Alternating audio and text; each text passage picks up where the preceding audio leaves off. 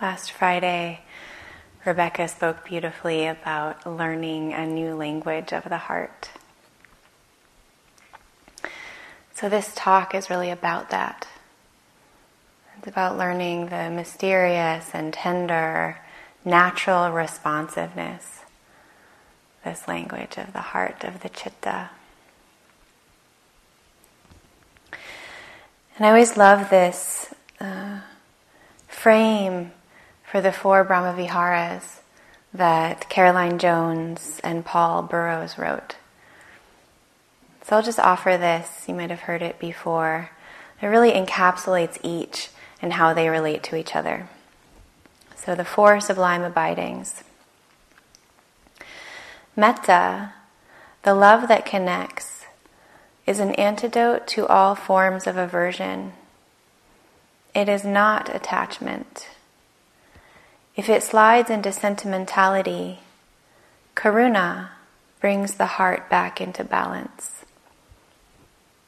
Karuna, the love that responds, is an antidote to cruelty.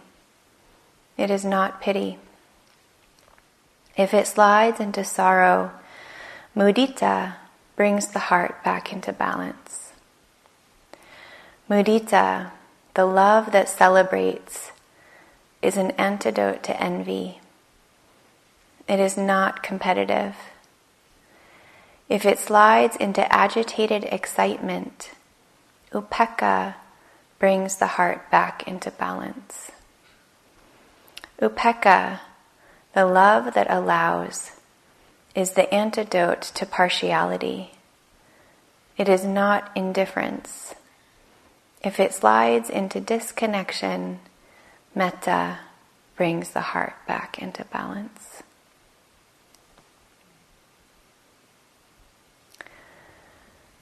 And so, over the next few talks, the three of us will be covering these four Brahmaviharas. And then you've heard a lot about this metta, this love that connects, this friendliness, benevolence. And so tonight I want to talk about the second Brahmavihara, karuna, the love that responds.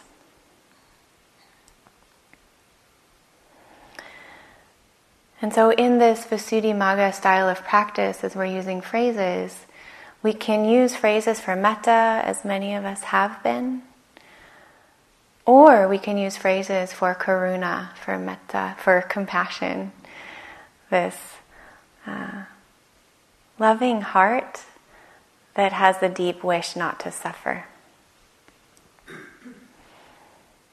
So it's really this friendliness, this basic connection, connectiveness of the heart when turned towards suffering, towards any kind of sorrow or grief, any kind of strife. It's this responsiveness that says, Oh, I wish to be free of this. I want ease. Does that feel natural to you? It's a very natural wish. So it has this different flavor because it's metta that's come into contact with grief, with dukkha, with suffering. So the traditional phrase is really tune into this wish that we not suffer. May I be free from suffering. May you be free from suffering. May you be held with care and love. May you be free from your pain and your sorrow, your fear.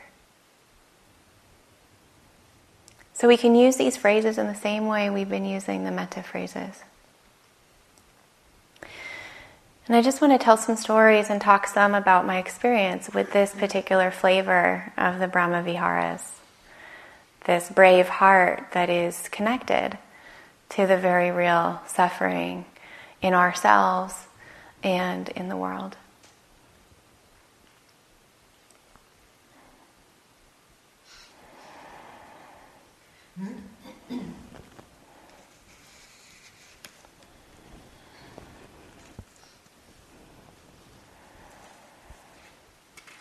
So, this first step of compassion is a turning towards.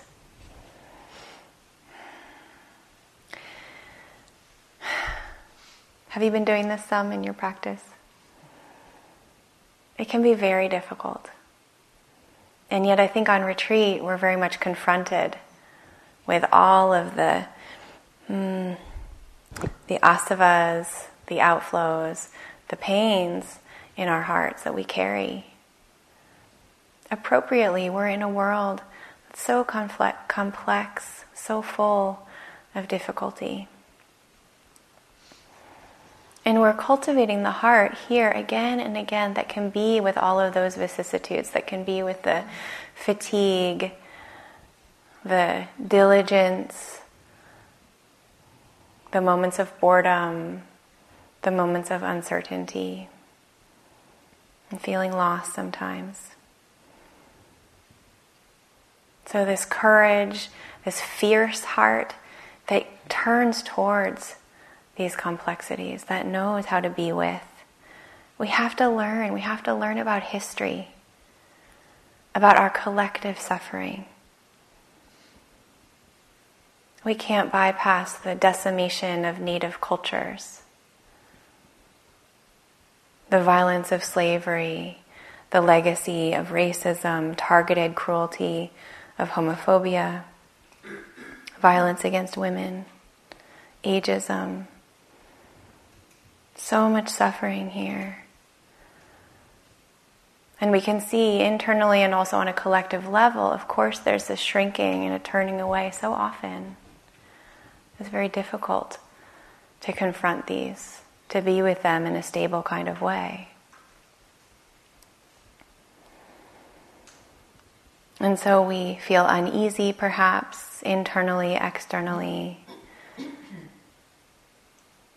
But moment by moment, we have to learn how to hold all of this sadness, grief, overwhelm. Also, notice our willful ignorance. And this integration, this metabolizing, we also have to rest a lot. Have you noticed that in retreat? Sometimes we just get tired, we have to rest. I find it helpful face to face with all of this. We need to take naps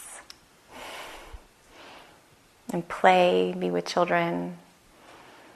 We need to do all of this. In retreat, we find our little ways to maybe be playful some out in the snow, or just really enjoy your sip of tea.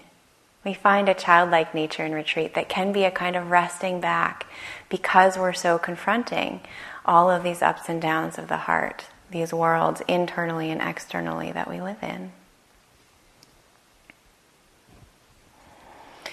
And so, this researcher in Germany, Tania Singer, she's done a lot of work on compassion, and she was really looking at this capacity we have, the heart and mind. What happens when we're confronting difficulty? How does the brain react? How does the body react? She was coming up against a lot of fatigue and seeing overwhelming grief in her clients, her patients.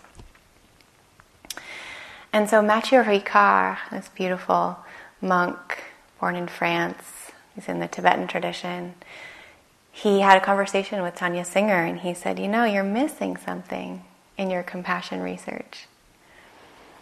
You're missing this altruistic wish to do something about the pain. So we need the second part. It's not just the willingness to turn towards suffering, it's also listening to that responsiveness that says, Oh, what can I do? I really want to help. May we be free. So, this wish, and really tuning into this wish, which isn't fabricated, it's not something we force.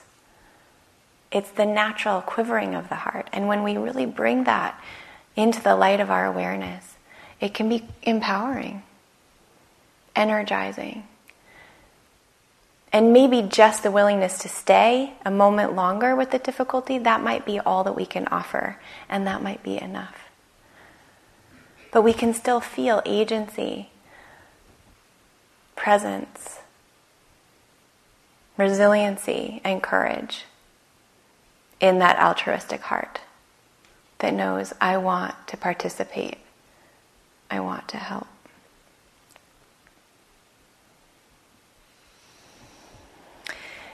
And you know, I've been practicing for some years now, and I still, I, I don't really understand compassion. I think it's so complex. And it has so many near neighbors. You know, all of these Brahma Viharas, they slip so easily into their near neighbors of grief, of pity, of overwhelm, of sorrow. And I would say we might have to experience some of those near neighbors in order to learn how do we come back into balance and feel the upliftment, the energizing, the bravery that compassion, true karuna can give us, measured with joy, measured with equanimity, measured with metta.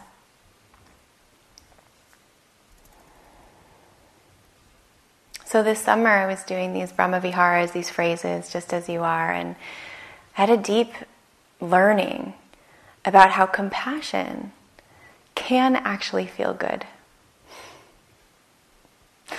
I know that sounds simple, but really, how often are we in kind, some kind of empathy fatigue or some kind of overwhelm? And yet, compassion as a Brahma Vihara has a strength, it has an uprightness, a kind of steadiness and empowerment that really can be with and wish well in a way that's uplifting. And this training that we're doing again and again, it's a response that can become the default setting of our lives. In some ways, it already is. We just need to listen to the chitta, listen to the heart. So, a few years back, my partner and I, we were living in Hawaii, and he was doing his internship for his um, PhD in psychotherapy. So he was working mostly on the island of Molokai in an outpatient clinic called Na Pu'uwai. And Molokai is a unique island in the Hawaiian archipelago because uh, mostly inhabited by native Hawaiians, and they have protected their land from the tourist industry.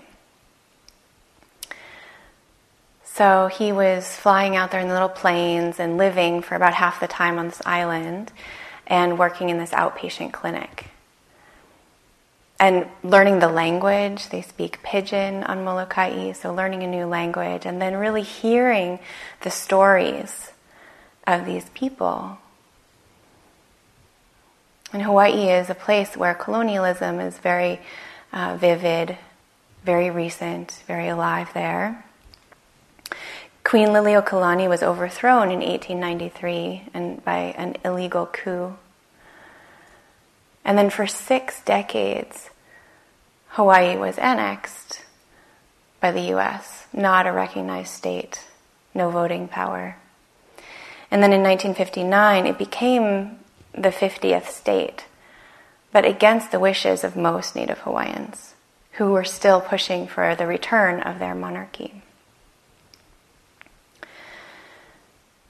So, a lot of stories of oppression, just feeling the streams of generations of living under colonial rule, landlessness, disempowerment. And so, in the middle of this year, this internship, he was uh, he had a supervisor named Dr. Austin. Dr. Austin was the founder and the director of this clinic. Native Hawaiian woman. And he said to her, How do you do this? How do you work day by day, year by year, and live with these stories? How do you stay? How do you stay with this? And she asked him, she asked, Well, how is it for you? What's coming up for you? And he said, Well, it's overwhelming. I'm tired. I'm so full of sorrow. And she looked at him very clearly and she said, You know, that's extra. That's extra. And it's not really serving you. It's kind of overwhelmed.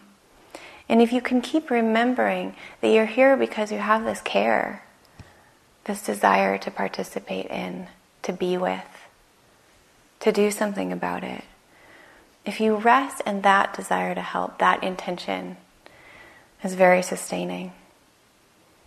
You notice what you can do, and you let it energize you in your practice. And I don't think Dr. Austin is Buddhist, but to me, that's a pretty clear definition of compassion. And just knowing her for a couple of the potlucks we had, I think she embodied it pretty well.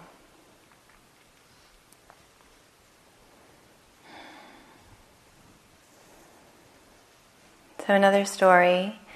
This was, gosh, maybe a decade ago.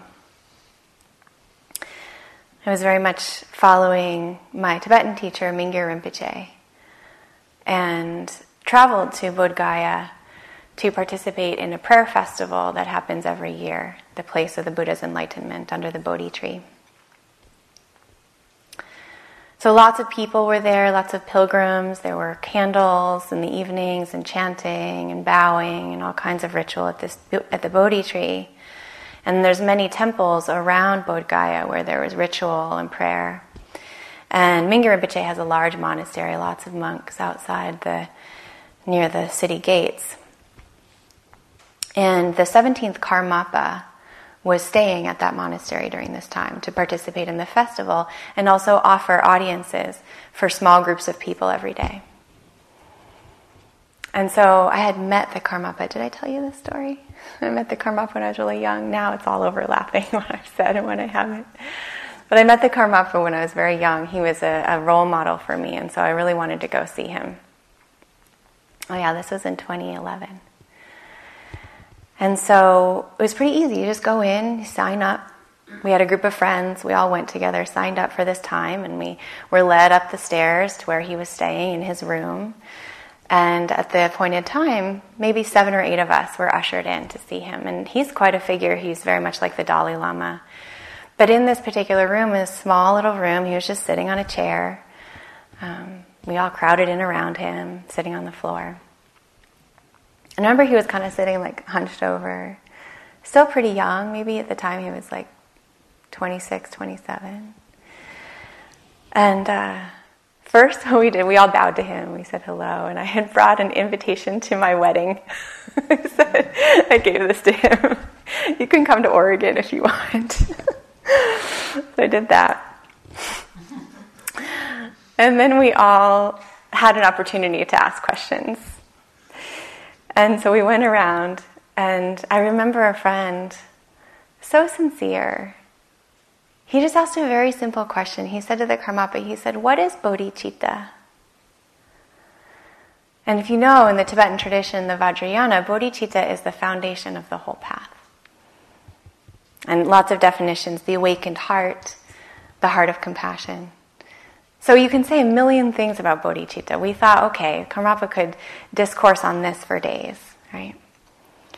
But the Karmapa, hearing this question, what is bodhicitta? He thought, he sort of slumped over, he's like, what?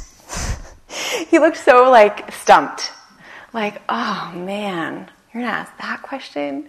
Remember, he had a bright orange beanie on. And he kind of pulled his beanie over. He really was like, oh, what do I say? he really paused. He looked so like, I have no idea. And then what came out, it felt so spontaneous, not studied in any way, so fresh. He said to all of us, he said, Bodhicitta is like the sun. It shines equally on everyone. He said, sometimes when I'm doing bodhicitta, I think about how the wind blows in the grass. There's no boundaries to that wind. It just blows all the grasses, blows over us. And can we imagine our bodhicitta, our wish to alleviate suffering, blowing out, touching everyone? Without exception. Nobody left out. Shining like the sun. Blowing like the wind. No boundaries. Practicing for the benefit of everyone. So that's kind of my touchstone, I think, for compassion. Compassion like the sun, like the wind. And you're, you've all been in the territory of this. You've been in metta, in the metta field that Devin spoke about. Can you feel it? It's kind of like the sun. It falls on everyone. When we have this moment of true, balanced compassion, karuna, it feels so impersonal. Really, it's not cultivated, it's not like curated, it's not fabricated. It's just this impersonal grace that comes. We don't make it happen. So, yes, it's energizing, it gives us agency, it gives us faith. And also, it's a very strong heart. We can let in the suffering, we can feel the sorrow. So, this summer I was doing several weeks of these compassion phrases. May you be free from suffering, may you be free of your pain, your fear, your sorrow. And my neighbor, in one of these rooms, I had a, a just a lot of good feeling for him. I didn't know him or them. Um, but when they came right away, I was like, oh, a neighbor. and then could just feel the solidarity in their practice. And this yogi had a bigger body. And so I remember just watching go down the stairs, very carefully moving through. And I just, I felt a little like, keep an eye, you know, make sure they're okay. And one of these days when I was doing my compassion phrases, I saw them fall. They were out going out down the stairs out this porch and fell. And whew, it was like my heart just crashed. And I didn't know what to do, and I didn't know what to say or not. And it was a painful kind of compassion. It really was, just the layers of it. In that sense of I want to help, but I don't know how. So compassion can feel this way too. It doesn't always have to feel this kind of empowering, stable, energized kind. It can be real heartbreak. We can let it in.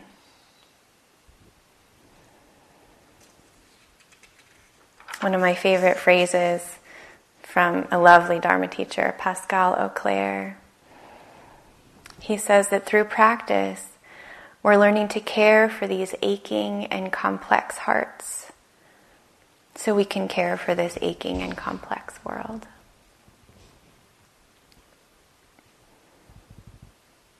And isn't that so true?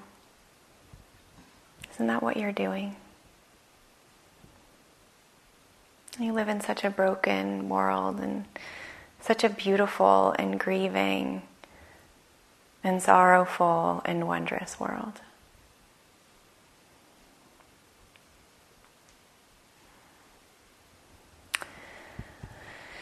The writer Gloria Anzaldúa the struggle has always been inner and is played out in outer terrains. Awareness of our situation must come before inner changes. Awareness of our situation must come before inner changes, which in turn come before changes in society.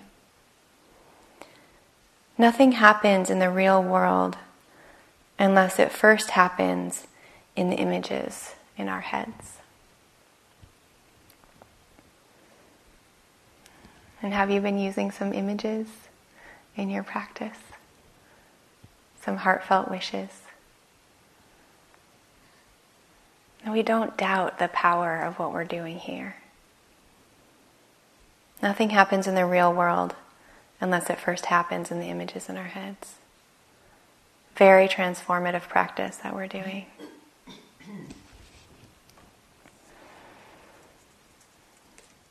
So, Matty Weingast, dear friend, friend of IMS, he wrote a book of poems with Ayya Anandabodhi inspired by the poems of the early nuns called The First Free Women.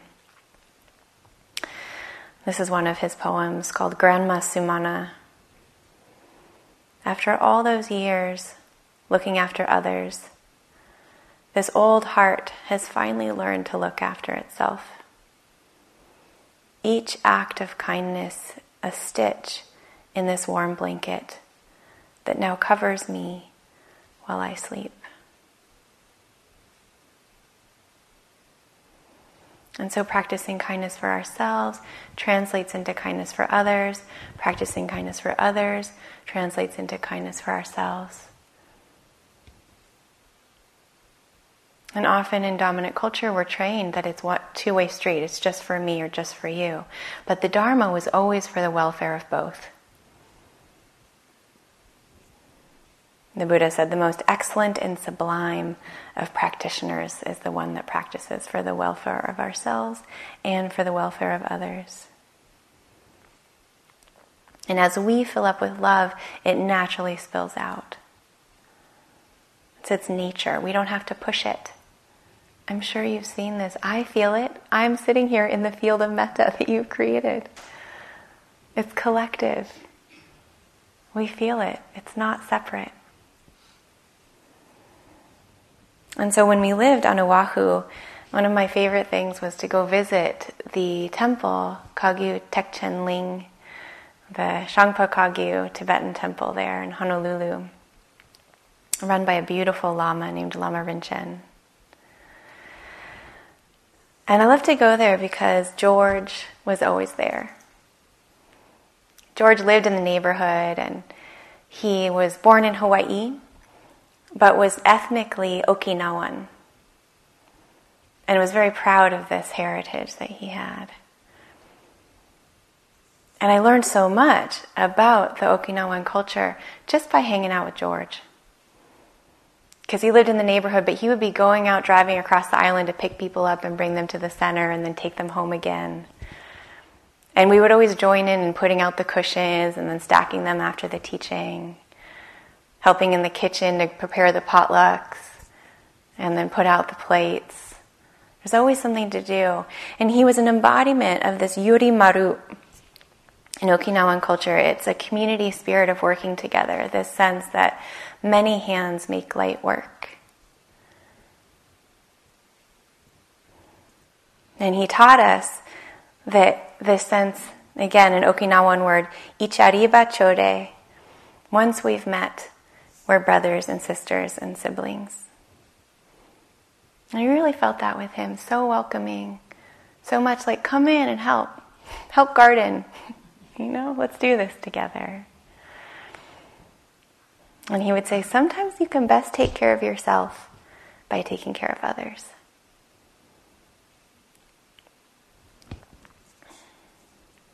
I think what we're doing here is very much that. That this place was built in the goodness of so many. And all the yogi jobs and all the ways that we're caring for each other, just in small ways by giving space and moving with care. It's so palpable.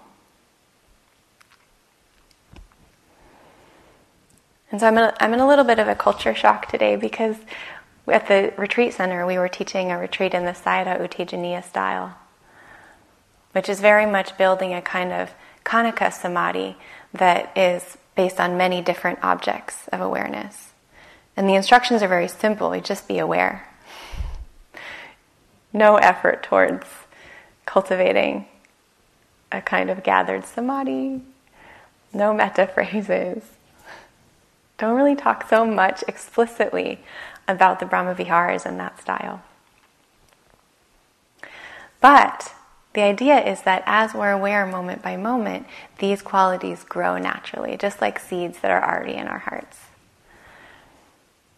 And so when the storm came and all the snow started falling, and the yogis were supposed to leave the next day, it was so beautiful to see them, even in the silence, gathering in the parking lot to dig out the cars. So last night, lots of yogis, lots of folks, they ran out of shovels.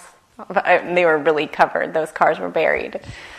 So then early this morning, lots of people out, all these wonderful IMS staff bringing more shovels, bringing more machines, no machines, everybody working.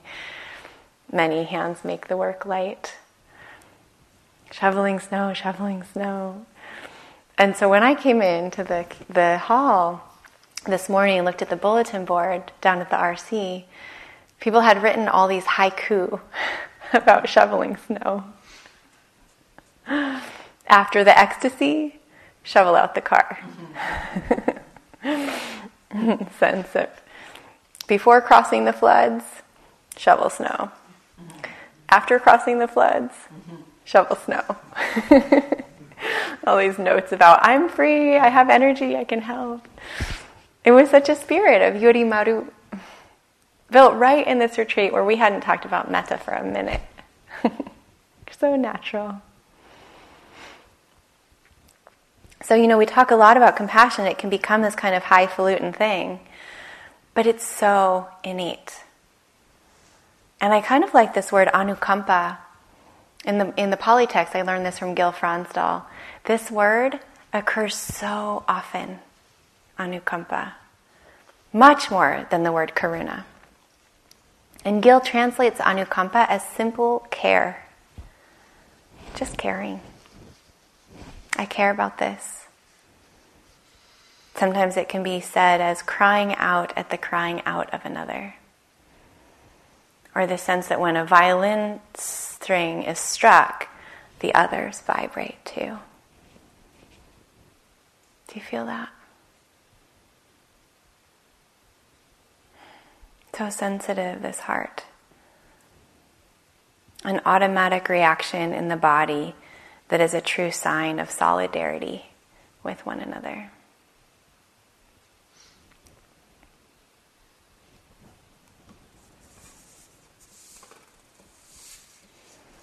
So, again, living in Hawaii, I learned about Eddie Aikau. He was born in 1946, native Hawaiian. And he quickly became well known at Waimea Bay because he was the lifeguard there. He was a very good lifeguard, good surfer. He served, he saved more than 500 people as a lifeguard, and very early on, he won a bunch of the big surfing competitions on the north shore of Oahu. And so then in 1978, the Polynesian Voyaging Society started looking for volunteers to undertake a 30 day voyage that was meant to retrace the original Polynesian migration from the Tahitian Islands up to the Hawaiian archipelago. And so, in a traditional boat, they were going to go back from Hawaii down to the Tahitian Islands. So, they're going to take about a month. And so, Eddie was 31, and he joined the crew. And it's famous, the story. There's a lot of newscasting about it. And because the boat was traditional and a small crew, 12 people, and big endeavor. And pretty soon after launching, the boat developed a leak in the hull and ended up capsizing. It's just 12 miles south of Molokai, open water. And the crew had life jackets but the equipment they had wasn't working to call for help. They weren't able to radio out. And it was getting pretty desperate. They're here they're on deep water, cold, life jackets, 12. And then Eddie was there. He had a surfboard. And he said, I'm going to go for help. And it was so clear this is what needed to be done for him. He's like, No, I'm going to go. And he was strong, strong swimmer, strong paddler. So on a surfboard, he headed out towards the island of Lanai. The crew waited and waited. And eventually, I think, as it was getting dark, the Coast Guard found the crew, rescued them, and then went out searching for Eddie. And they didn't find him. Never found Eddie. But he had that anukampa, isn't it? That quivering of the heart. This is what needs to be done. And so living in Hawaii, you can't really pass a car without seeing a bumper sticker that says Eddie would go.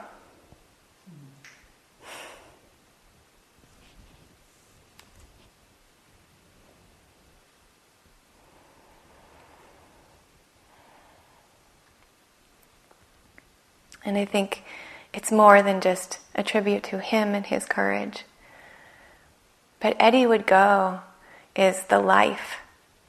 It's the heartbeat of the Hawaiian Islands. It's aloha. It's the sense of how can I help? What can I do? a whole way of being.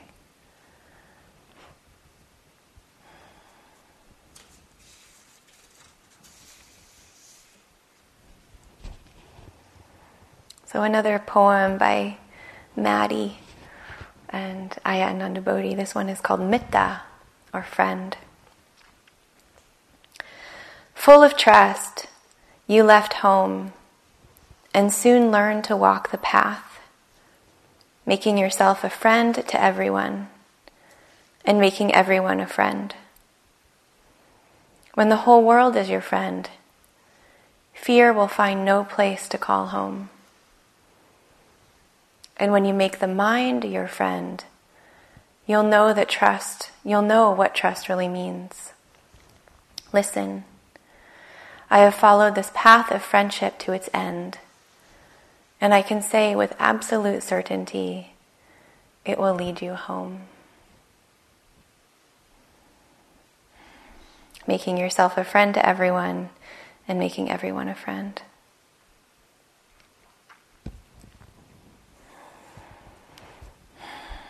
So there's this new course on 10% happier. Have you seen that course? this is my guilty pleasure that even on retreat, I sometimes listen to 10%. But this one in particular, I wanted to watch because it's with His Holiness the Dalai Lama. So this whole crew of 10 percenters from Boston and other places went out. They went to uh, Dharamsala just this last fall and they filmed with Dr. Richie Davidson, who is a friend and colleague of ours, and with the amazing Zen teacher Roshi Joan Halifax and His Holiness. And they kind of just hung out with him. They saw him doing all these meetings, and he was doing this uh, conference at the time with young world leaders from all over the place, and they were asking him questions. And in one scene, there was this young woman, lot of grief, lot of sorrow, and she was telling him about her experience in the pandemic. I think she was living in Brooklyn, had lost family members to COVID, and then her brother had committed suicide. So much loss. And she asked him very earnestly, What do I do? How do I hold this? So much to hold. And His Holiness, again, unstudied, not forced, so natural. He didn't even think about it. He had this piece of cake and he said to her, Come here. It's so beautiful. You see it on the video. And he takes this piece of cake from his plate and he puts it in her mouth. and she's sort of like, What? Feeds her cake. It's so beautiful and so natural. Just this natural responsiveness of the heart that's creative. We don't know how compassion is going to respond. If we're willing to be with it, to be face to face with the suffering, accompanying everyone else in this wide ocean that we're in. One of His Holiness's favorite prayers from Shantideva. I think he says it every day. As long as space endures, as long as there are beings to be found. May I continue likewise to remain, to drive away the sorrows of the world. That's some altruism. Can we have that same kind of altruistic wish?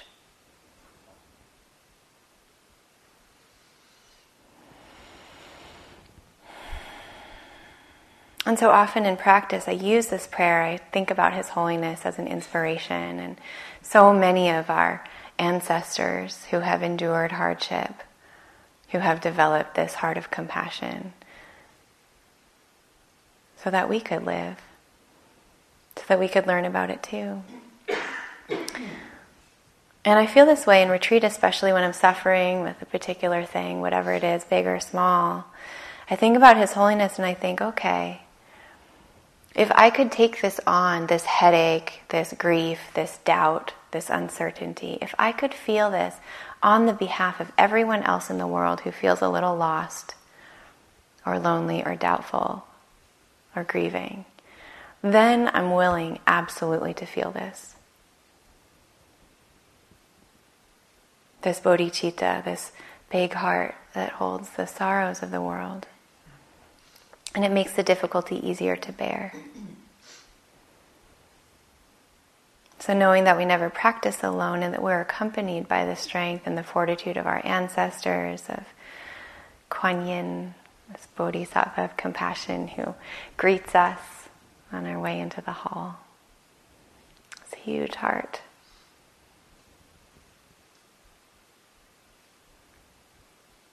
The 17th Karmapa, in his answer to us, he said, Don't doubt that this heart has the capacity to hold all of the suffering in the world. Indeed, that is what we're doing here. Thich Nhat Hanh says we're just walking each other home.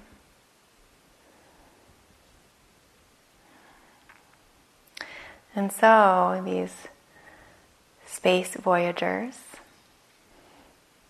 all of us traveling bravely out into the wilds and the mysteries of the mind, can we know that we're traveling out in space together, accompanied? And that we can, we can do it. We have this capacity to hold all of it here in this fathom long body and to become not only space voyagers, but alchemists of the heart,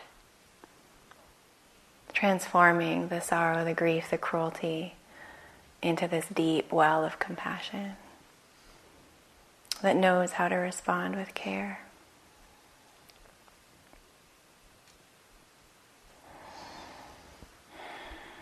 So we can just sit quietly for a moment or two. We can let the words settle.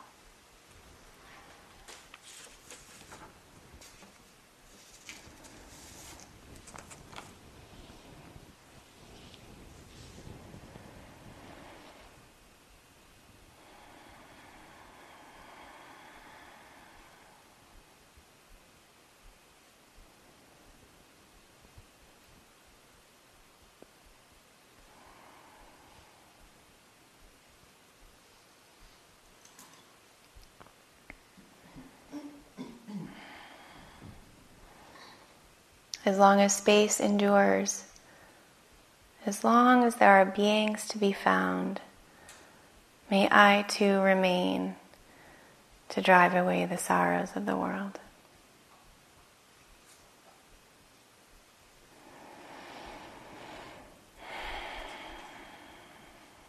So, thank you for your kind attention.